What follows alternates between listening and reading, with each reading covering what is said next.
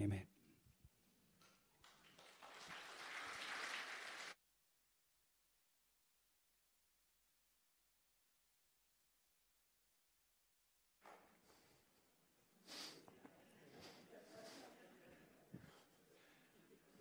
So keen to preach. Look at this. Right. Oop.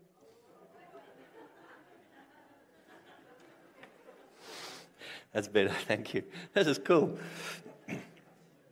Um, before I start, uh, maybe you can turn so long to Colossians, Colossians chapter 3. And as you do, I just really want to thank Riverbend Church for hosting this conference. We've been so blessed by your hospitality, your love, and your care for all of us, I think, uh, because they're not going to thank themselves at the end. Um, if they do, it's kind of, I don't know, it's weird. And Phil, your, your congregation as well, Onikawa, this morning we've been received so warmly, um, and that after I offended your church. So I'm really so grateful for the fellowship that we share as brothers and sisters. I know we come from all various denominations and, and even little variants in theology, but we are truly, I, I truly enjoy the unity that we have with, with all of you here um, at this conference because we are united in the Lord Jesus Christ, and for that I'm eternally grateful. And, and may also because, um, I don't know, they will probably be thanked your team in the kitchen are just absolutely fabulous, amazing. And there's this little team of young folk, teenagers, running around picking up plates. I mean, I try to teach my kids that at home, and I only have three of them. I just want to thank them. Um, you, as parents, thank you, thank your children for serving in such a way in this church. It's so beautiful to see. So I really appreciate that. All right, now that I softened you up. Um, please turn with me to Colossians, Colossians chapter 3. Uh, Colossians is a wonderful letter, obviously, a letter that the Apostle Paul wrote to this church in Colossae. Um, in the previous chapter, he says, Therefore, you received Christ Jesus the Lord, so walk in him, rooted and built up in him, and established in the faith, just as you were taught, abounding in thanksgiving. And then in chapter 3, we read the following. If then you have been raised with Christ, seeking the things that are above, where Christ is, seated at the right hand of God, set your mind on things that are above, not on things that are on earth. For you have died, and your life is hidden with Christ in God. When Christ, who is your life, appears, then you also will appear with him in glory. Uh, put to death, therefore what is earthly in you sexual immorality, impurity, passion, evil desire, and covetousness, which is idolatry. On account of these, the wrath of God is coming. In these you too once walked when you were living in them, but now you must put them all away anger, wrath, malice, slander, and obscene talk from your mouth. Do not lie to one another, seeing that you have put off the old self with its practices and have put on the new self, which is being renewed in knowledge after the image of its creator. Here there is not Greek and Jew, circumcised, uncircumcised, barbarian, Scythian, slave, free, but Christ is all and in all. Put on then, as God's chosen ones, holy and beloved, compassionate hearts, kindness, humility, meekness, and patience, bearing with one another, and if one has a complaint against another, forgiving each other, as the Lord has forgiven you. So you also must forgive. And above all these, put on love, which binds everything together in perfect harmony. And let the peace of Christ rule in your hearts to which indeed you were called in one body, and be thankful. Let the word of Christ dwell in you richly, teaching and admonishing one another in all wisdom, singing psalms and hymns and spiritual songs with thanksgiving in your hearts to God.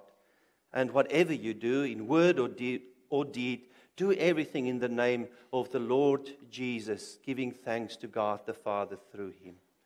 Amen. Well, let us pray. God, as we now approach the final of my sessions at least, it is my desire, Father, that you, by your Holy Spirit and through your word, will speak to us all. God, that we would glorify the name of your Son, Jesus Christ, who is the Alpha and the Omega, but who is also our Savior, our Lord, the one whom we love, and in whom we are acceptable before a holy God. I pray that you would stir our hearts tonight to love him more in whose name we pray. Amen. Right, well, character. We know that actors play roles, they come into character, they act out certain characters. So, in my preparation, I went to YouTube and um, I listened to actors to find out a little bit how they, how they prepare to actually become the person that they act out on the screen. So, um, very deep research I've done, obviously. And uh, one, of, one of the interviews that I listened to was from Leonardo DiCaprio. All the girls said, ooh. anyway, in one of these interviews, he said this. He said, There are times when you are so in character that you completely forget that you are not really that person. Now, here's the question is this how we should live our lives as Christians? As Christians, are we, are we just to get in character? Are we just to study God's character so that, so that we know how God is and who God is, only then to act out that character in our lives? In the first session, if you remember, I made the point that the biblical expectation is not for us to act out a Christian character but to have the Spirit of God testifying to our sonship, uniting us with the Lord Jesus Christ, forming then within us or through us, through sanctification, that is, to be more Christ like. There is a drastic change that happens in the life of someone who comes to faith in Christ. It's not the same as being an actor who goes home after the show just to be the old self again but for our character to be fundamentally changed in regeneration and then in sanctification, that is what the Bible teaches us about character. We already looked at God's character. He is eternal, He is the great I am, who is, whose subsistence is in and of Himself. He doesn't change. We looked at the fact that God is holy. We need to understand that everything else about God comes from His nature. His intrinsic character is what makes God God. Therefore, God cannot change, and, he, and we should not attempt to change God. We should not make God something that we want or the kind of God that we like. I always say this in my own congregation. One of the things that we should learn to do is just to submit to God. That's our duty. Just submit. He's God. You're not. He's the creator. We're not. So, having the foundational truths about God's nature or character then fixed in our minds, that will help us then to better understand God's attributes, how God acts in this world. Because God will always act according to his character. He is eternal, he is in and of himself satisfied, he doesn't need anyone else. So, he will always act according to his will and his glory, and he's also holy. In other words, the way in which God acts is always pure according to his character.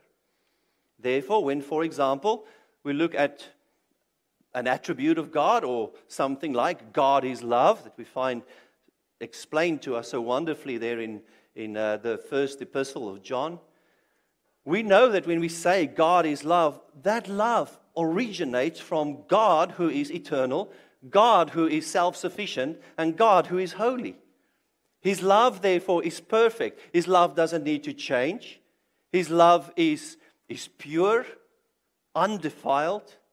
So we know that love exists in God, that His love is without passions. His love doesn't, doesn't come and go. it is not affected by whether we love him or we don't love him. He loves, he is love. He is the I am who I am, the self existing God. He doesn't depend on anything, and he most certainly does not depend on us. And yet, he created us in his image. More than that, to be image bearers. That's why the conclusion of that session was simply God is. He's the only one that is in and of himself the character that he is. God is.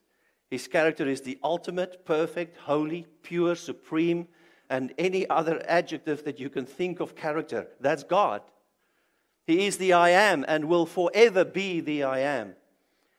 Then this morning, unfortunately, to those of you who had to come here, um, I'm sure that's not what I meant actually. this time it was accidental. All the others were intentional. um, but um, this morning I spoke about Jesus being, being the second person of the Trinity, Him being the Son of God, Him demonstrating, because He is God and because He is the Son of God, man Himself, demonstrating God's character. Because Jesus, as God, is also eternal. Jesus, as God, is also independent. Although in his incarnate state, obviously, he had to become man. He was dependent on his mother, he was dependent on food and drink, so he thirsted. But Jesus, in his eternal existence, exists as God who does not need anything. But Jesus is also holy. So, Jesus, while in the form of man, is, as Paul describes him in Romans chapter 5, the second Adam. He is, he is also the replacement of the first Adam that failed. Jesus will live the life that Adam, the first image bearer of God, should have lived and did not. And in doing so, then Jesus then demonstrates the divine character of God in the form of a man. He brings glory to God. Jesus, then, as the second person of the Trinity, as we see, he's eternal, he's the I am, but he's also man. So, in this session, I want us to take all those things and put them together to ask the following question Who are you? I'm tempted to sing, Who are you? And you go, Who? who, who? Thought it's going to work. Yeah? you were tempted, let's face it. But here's the question Who are you? If you call yourself a Christian today, who are you? To simply break this down using the same words that we looked at, I am, we can look at ourselves as the past me, the present me, and the future me. Who were we? We were by nature what?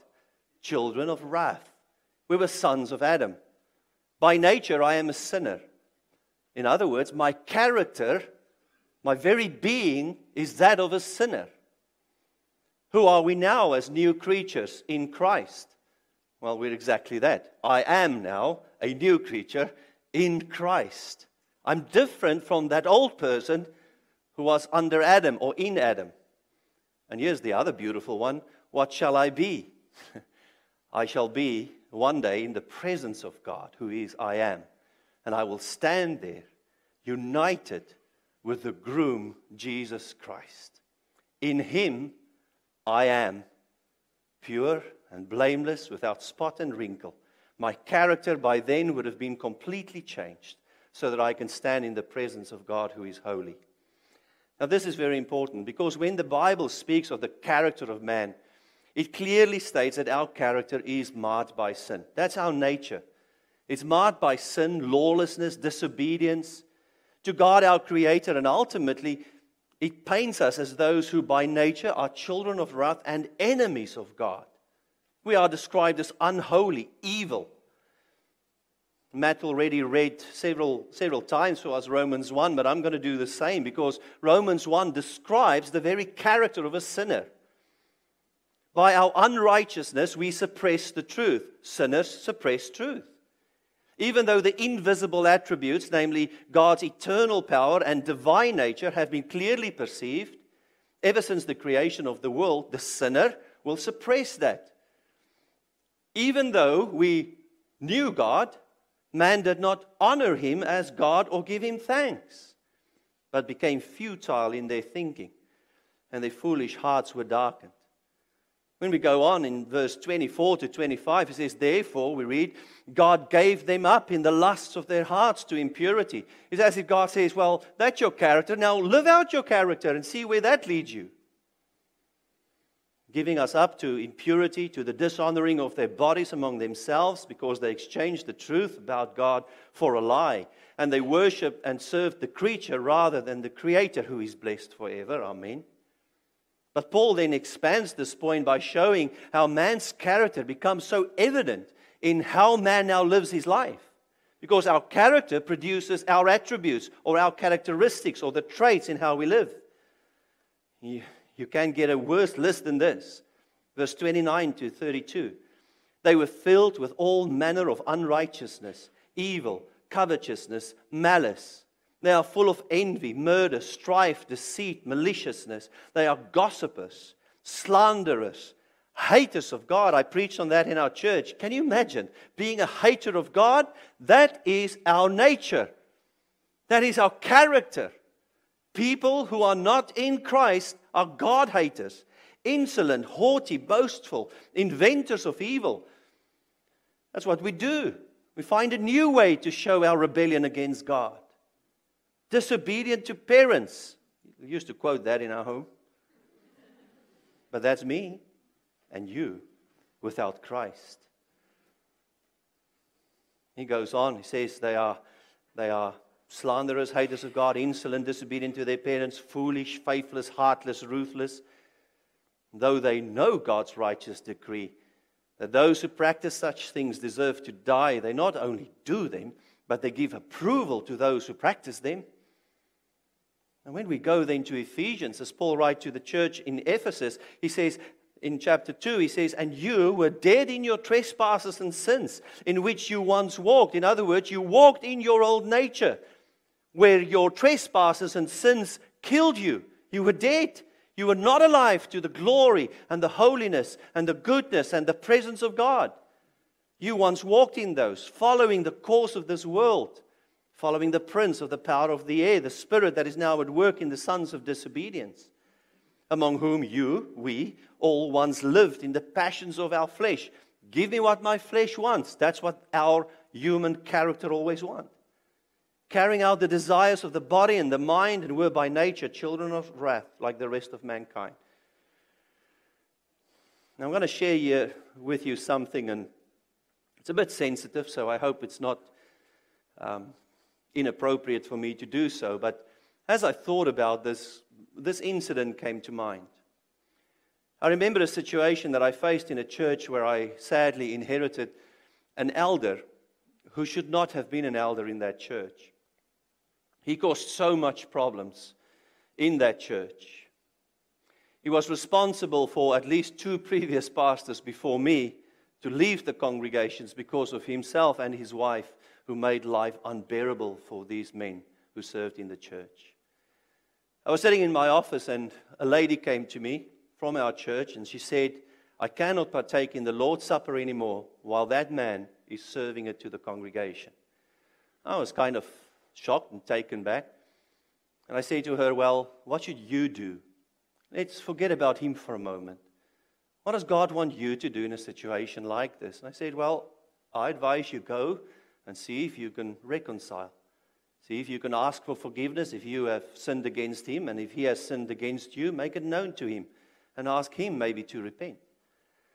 Well, I left her. She went. The people, well, this person didn't live far from my church office. I saw her disappear around the corner. Less than half an hour later, she came back, tears in her eyes, hysterical, saying to me, I told you I shouldn't have gone there. This man treated her extremely badly. Not long after she left, he stormed into my office. He gave me a true verbal beating. He was not happy with me sending this dear lady to speak to him.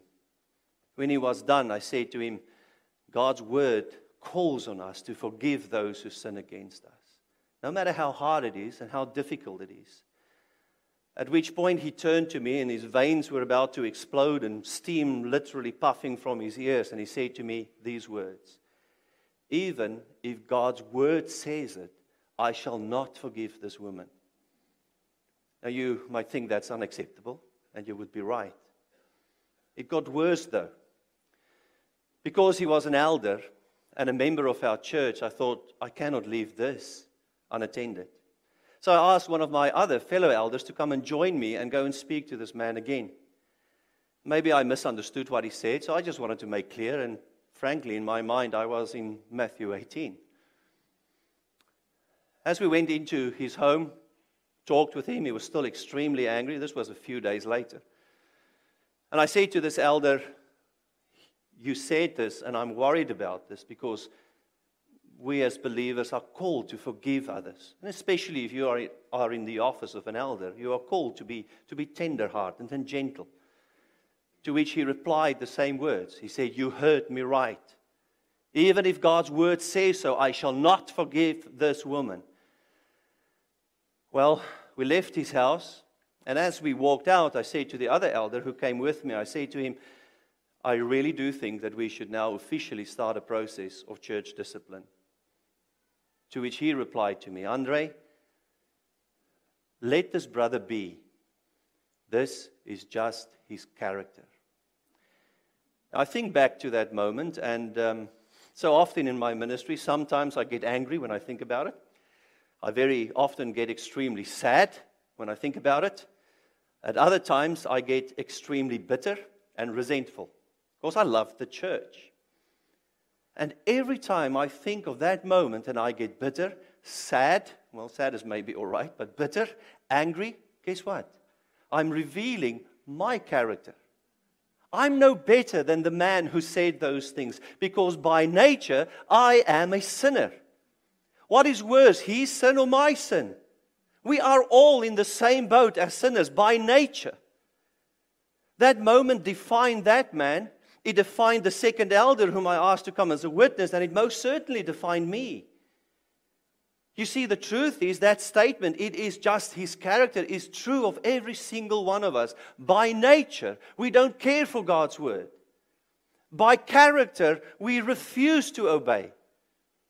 We would rather seek our own comfort, our own will, our own law, our own God. And if we can't find him, we'll make him, according to Romans 1. We quote so very often those verses, or that verse that says, There is no one righteous, no, not one. But some con- subconsciously we quote it and say, There is no one righteous, no, not one but me. That's arrogance.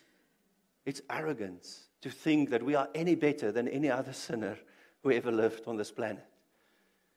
Our characters are flawed in its core. I mean, completely wrecked.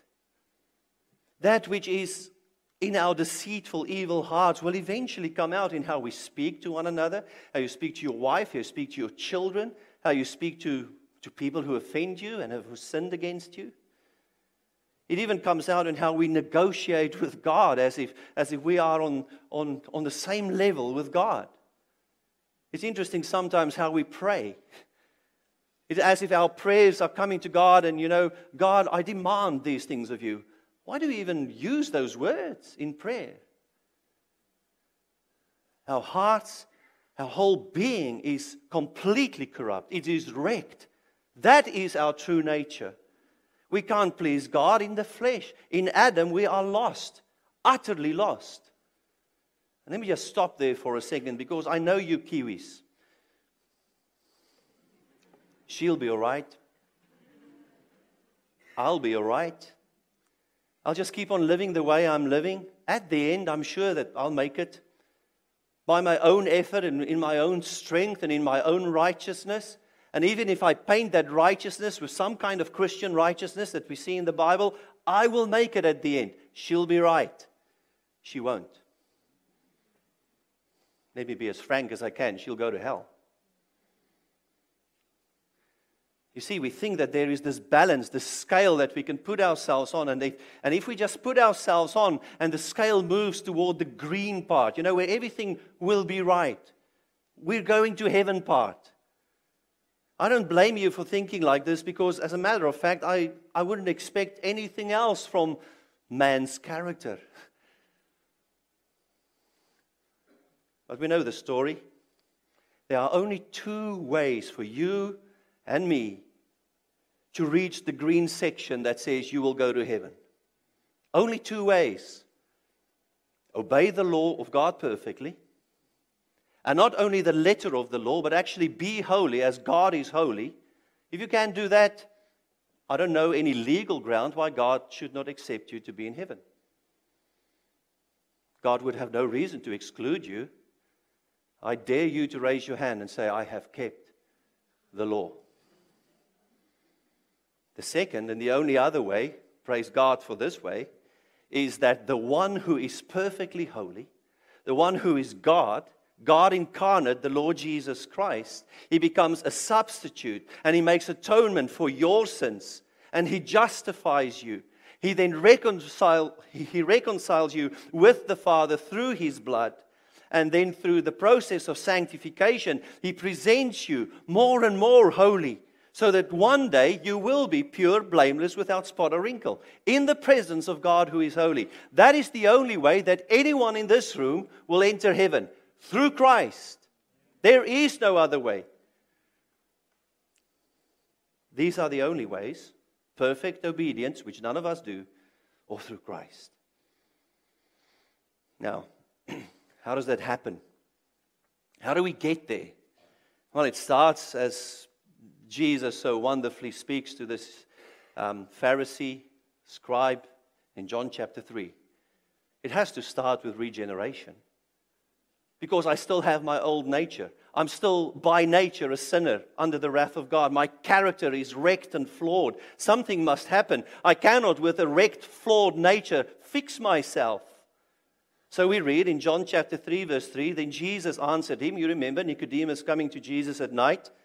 And Jesus said this Truly, truly, I say to you what? Unless you are born again, you cannot see the kingdom of God. Your old nature just doesn't cut it. She won't be all right.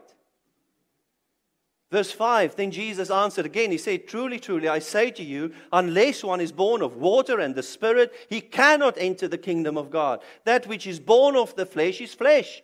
In other words, your character which is flesh is flesh. And that which is born of the Spirit is spirit.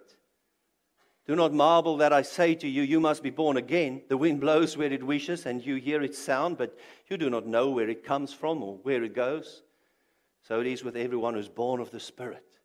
Something must happen to you, a sinner. And it's something that only God can do because you are completely incapable of doing anything to your wrecked character.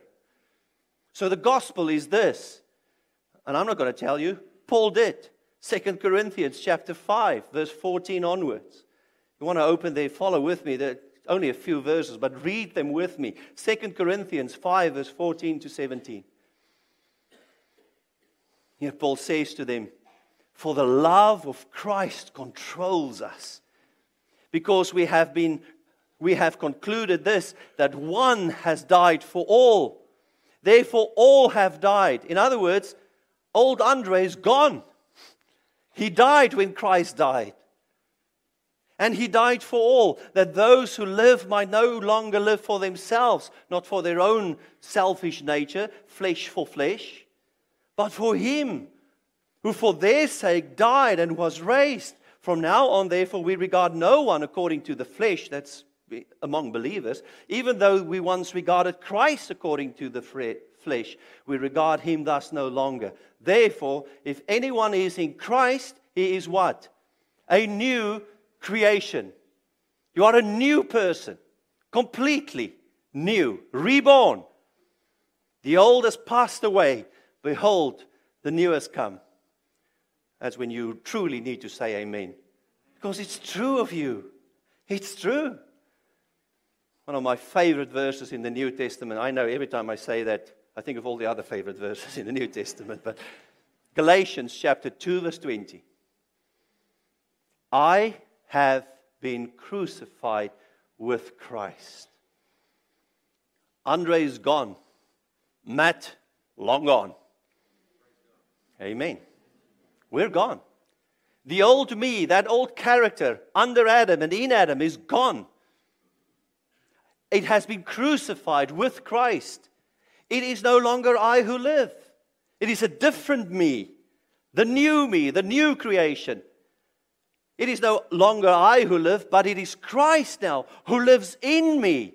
You remember Christ? He's the one who's holy and perfect, fully, completely obedient to the Father. He said, My food is to do the will of my Father. That's the one who now lives in me and in whom I live. And the life I now live in the flesh, I feel it. Feel the pain in my back at this moment. I feel the pain. I feel the sin. I feel all the things that are still in the flesh. But even this life I now live, the new me, I live now by faith in the Son of God who loved me and who gave himself for me. You see, brothers and sisters, the work is done. Let me repeat that. The work is done. You are saved. You are completely a new creation because of what the Lord Jesus Christ has done. Oh, but I still need to do this, and I still need to do that. I still need to build Christian character. I still need to get myself to get enough courage. I'm working on my convictions, and I'm doing it all in my flesh. No. The new life I now live in the flesh, I live by faith in the Son of God. There's a life to live. This life cannot be lived according to my flesh, though. Even though I'm still in it, even though I still feel the suffering of this world, it is, it is a life, like Paul says in Romans 8, that can only be lived in Christ and for us by his Holy Spirit. Turn with me again to Romans chapter 8. We'll read more. Beautiful passage. Romans 8, verse 3 to 10.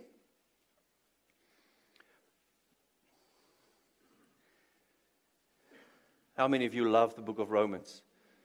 Why don't you raise your hand? this is good stuff. Romans 8, verse 3 to 10.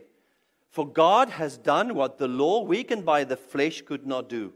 Old Adam just couldn't cut it. By sending his own son in the likeness of sinful flesh, the incarnation, and for sin, he condemned sin in the flesh. Jesus, the second person of the Trinity, had to become a man it was part of the plan, as I believe Matt spoke about this morning. In order that the righteous requirement of the law might be fulfilled in us, Jesus comes, lives holy, so that the righteous demand of the law might be fulfilled in who? In us. Who walk not according to the flesh, but according to the Spirit. Those who have been regenerated, who received the Holy Spirit.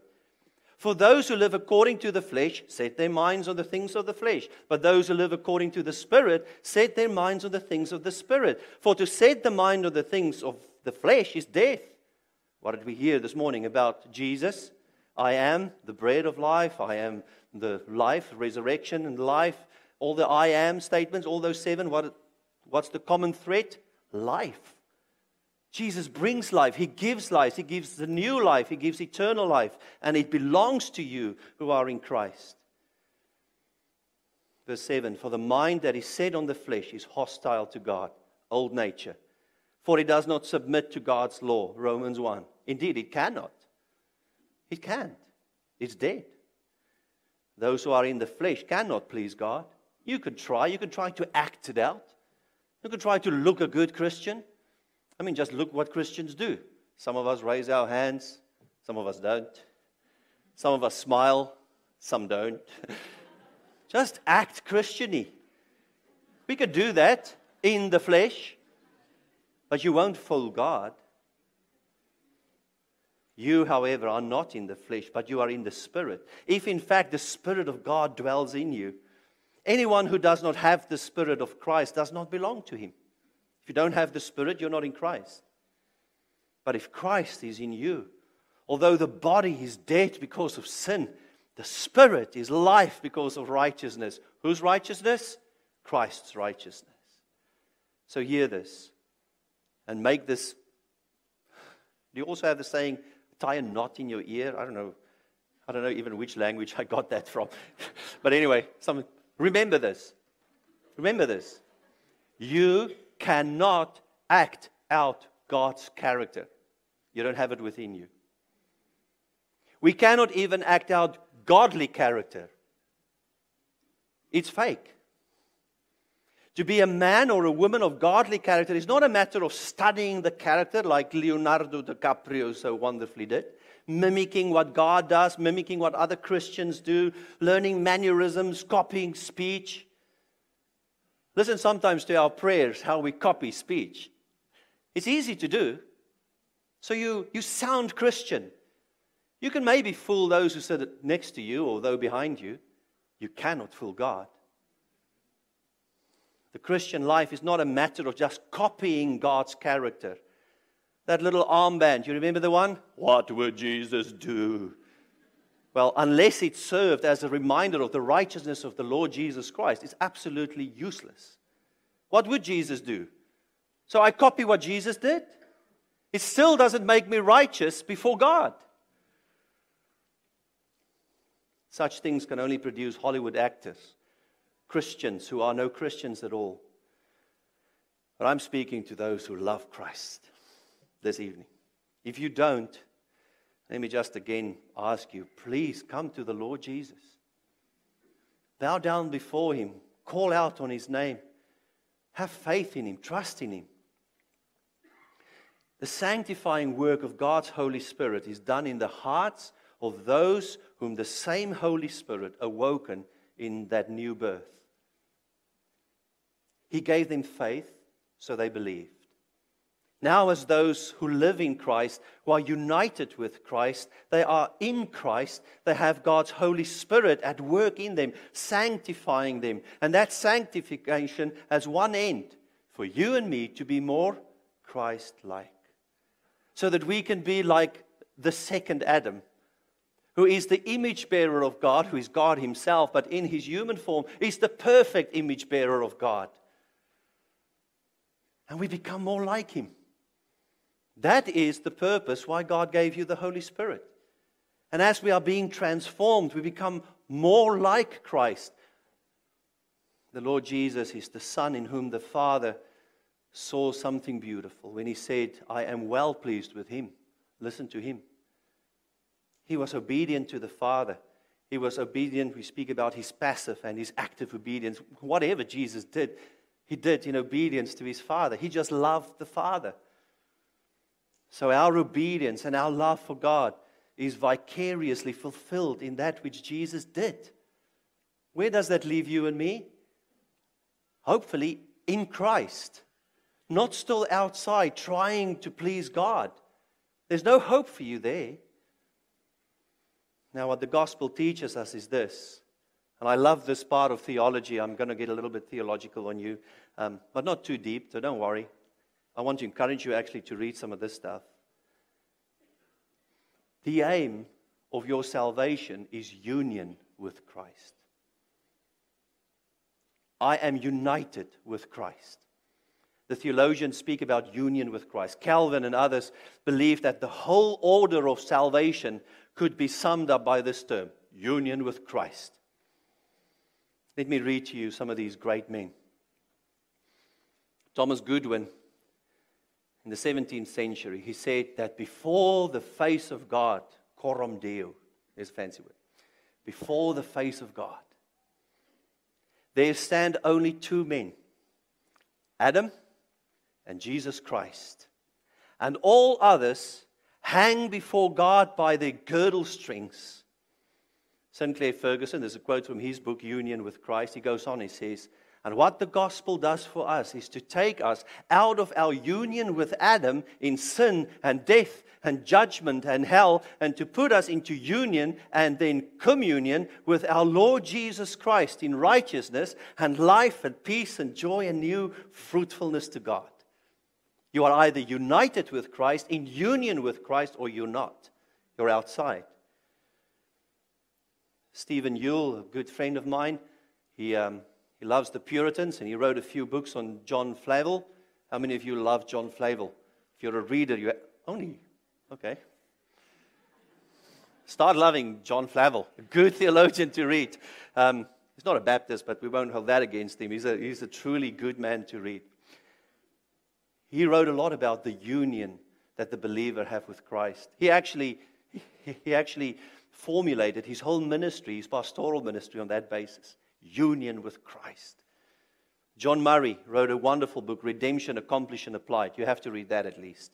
He wrote, Union with Christ is really the central truth of the whole doctrine of salvation, not only in its application, but also in its once for all accomplishment in the finished work of Christ. Brothers and sisters, if you are in Christ today, you are in the best place where you could ever be for all eternity. It is the fulfillment of that decree or that covenant that God the Father and the Son made with one another. You are the elect that Jesus Christ came to save. And that salvation means He takes you out of the kingdom of darkness, out of, from, from out of Adam's race, and He places you in His kingdom, and you are united with Him. You are covered in His righteousness. God now looks at you, and what does He see? Not you, he sees his son and he's pleased by that. And one day, when the son brings us through into the Holy of Holies and we stand there in the presence of God, what would you and I do? We would take off our crowns. Oh, I don't even know why God gives us any, and yet He does reward us. But we'll take it and we'll lay it down before His feet. Why? Because we want Jesus Christ to be honored and glorified. That's what a bride, by the way, does for her husband in submission to Him, she honors Him, she glorifies Him. Turn with me to Romans chapter 6.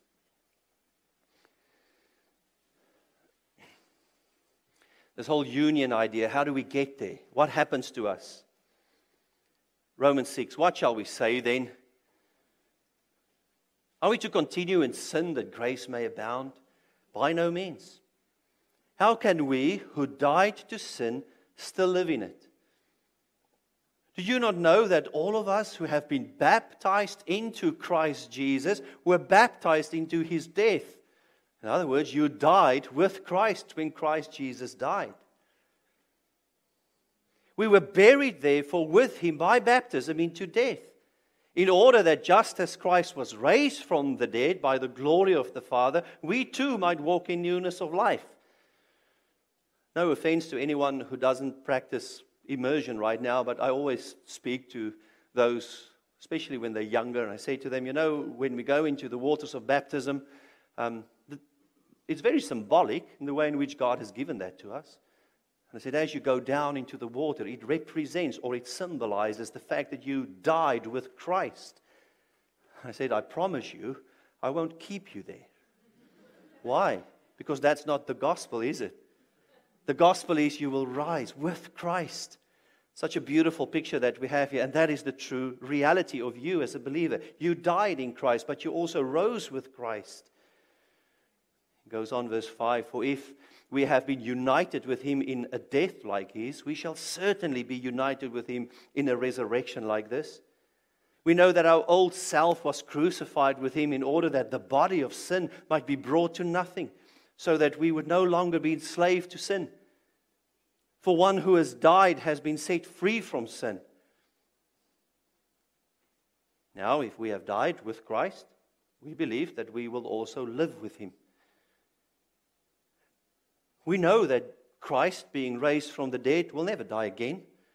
Death no longer has dominion over him. For the death he died, he died to sin once for all. But the life he lives, he lives to God. And you, in Christ, lives your life now to the glory of God. So you also must consider yourselves dead to sin and alive to God in Christ Jesus. Let not sin, therefore, reign in your mortal body to make you obey its passions. Do not present your members to sin and instruments of unrighteousness, but present yourself to God as those who have been brought from death to life, and your members to God as instruments for righteousness. For sin will not have dominion over you, since you're not under the law, but you're under grace. Why are you under grace? Because you're in Christ. Those are very precious verse for me. As a young man, I went to Russia as a missionary. You know, missionaries don't sin. We still have the passions of young men. And you would walk in the streets and you would see and desire with your eyes. And it really bothered me because I'm there to spread the gospel news, to call people to repentance and faith in the Lord Jesus Christ, to live holy lives. I remember going home one night and I said, God, just help me with this. I read this for sin shall have, actual version I read was, for sin shall not be your master. Because you're not under the law, you're under the grace of God. I remember boldly walking through the streets of St. Petersburg. Sin shall not be my master. because I'm under grace. And suddenly the burden of the law has left me because I know I love my Savior more than the sin I'm pursuing in my mind. That is grace. The truth, this truth, is essential for you and me to grasp. Martyn Lloyd-Jones wrote, he said, if you have got hold of this idea, this mystical union with Christ, you will have discovered the most glorious truth you will ever know in your life. It is glorious because it reminds us that in all things, at all times, Christ is central in our lives.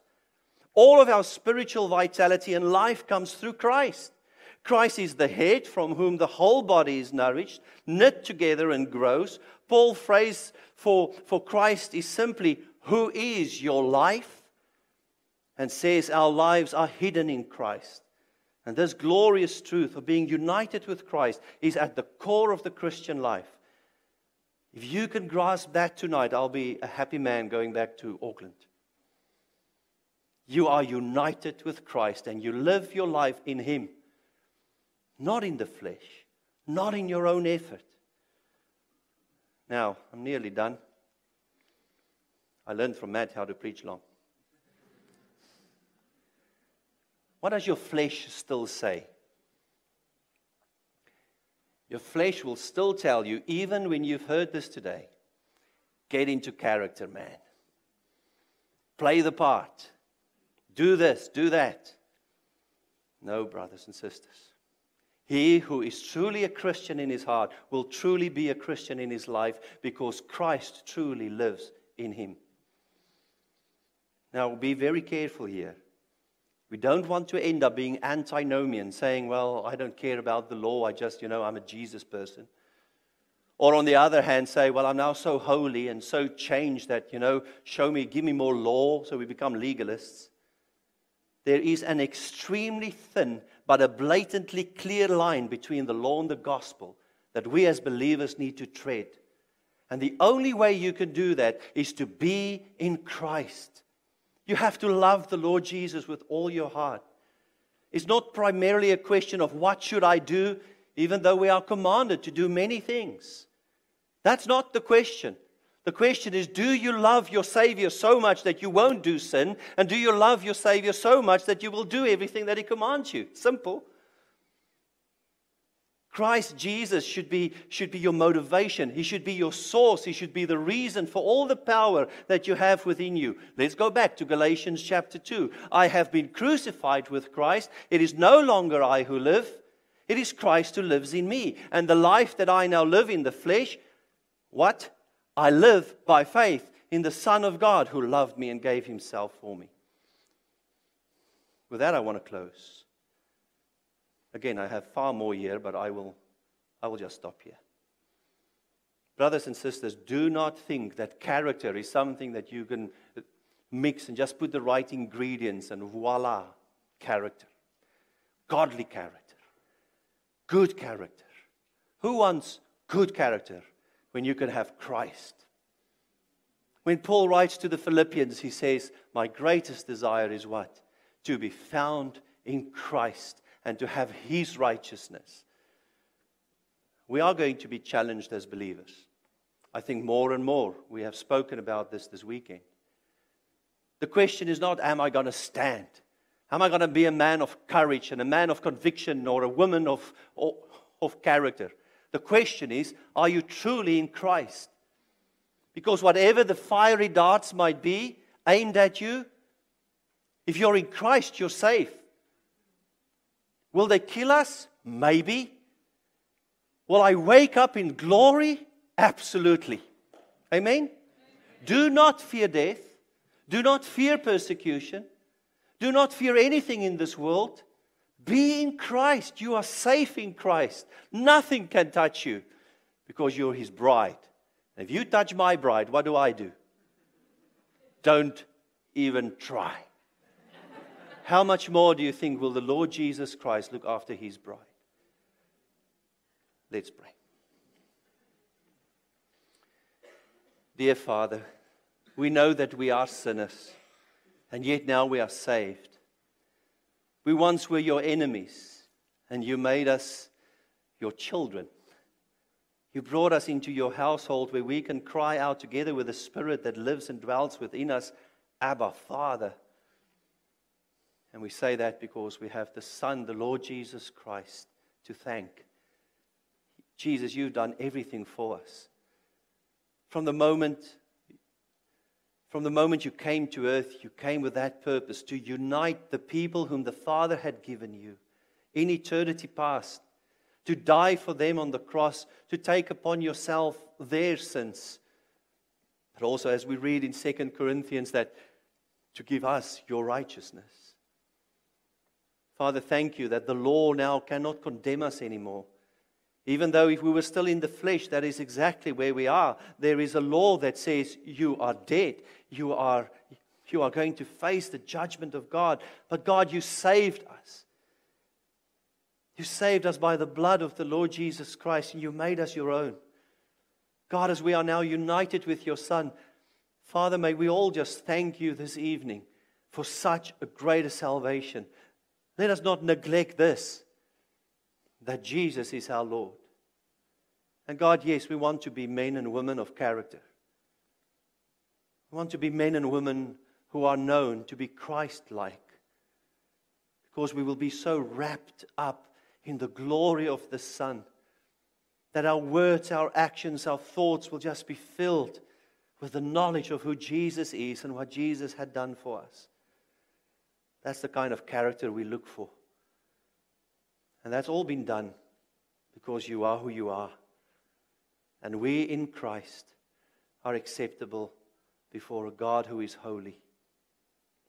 Father, tonight I do pray maybe there is someone still who does not know you, who still is confused maybe whether where they stand with God who is holy. Maybe there's someone, Father, who knows, who, who convinced themselves through acting out the Christian faith that everything will be all right. You alone know who they are.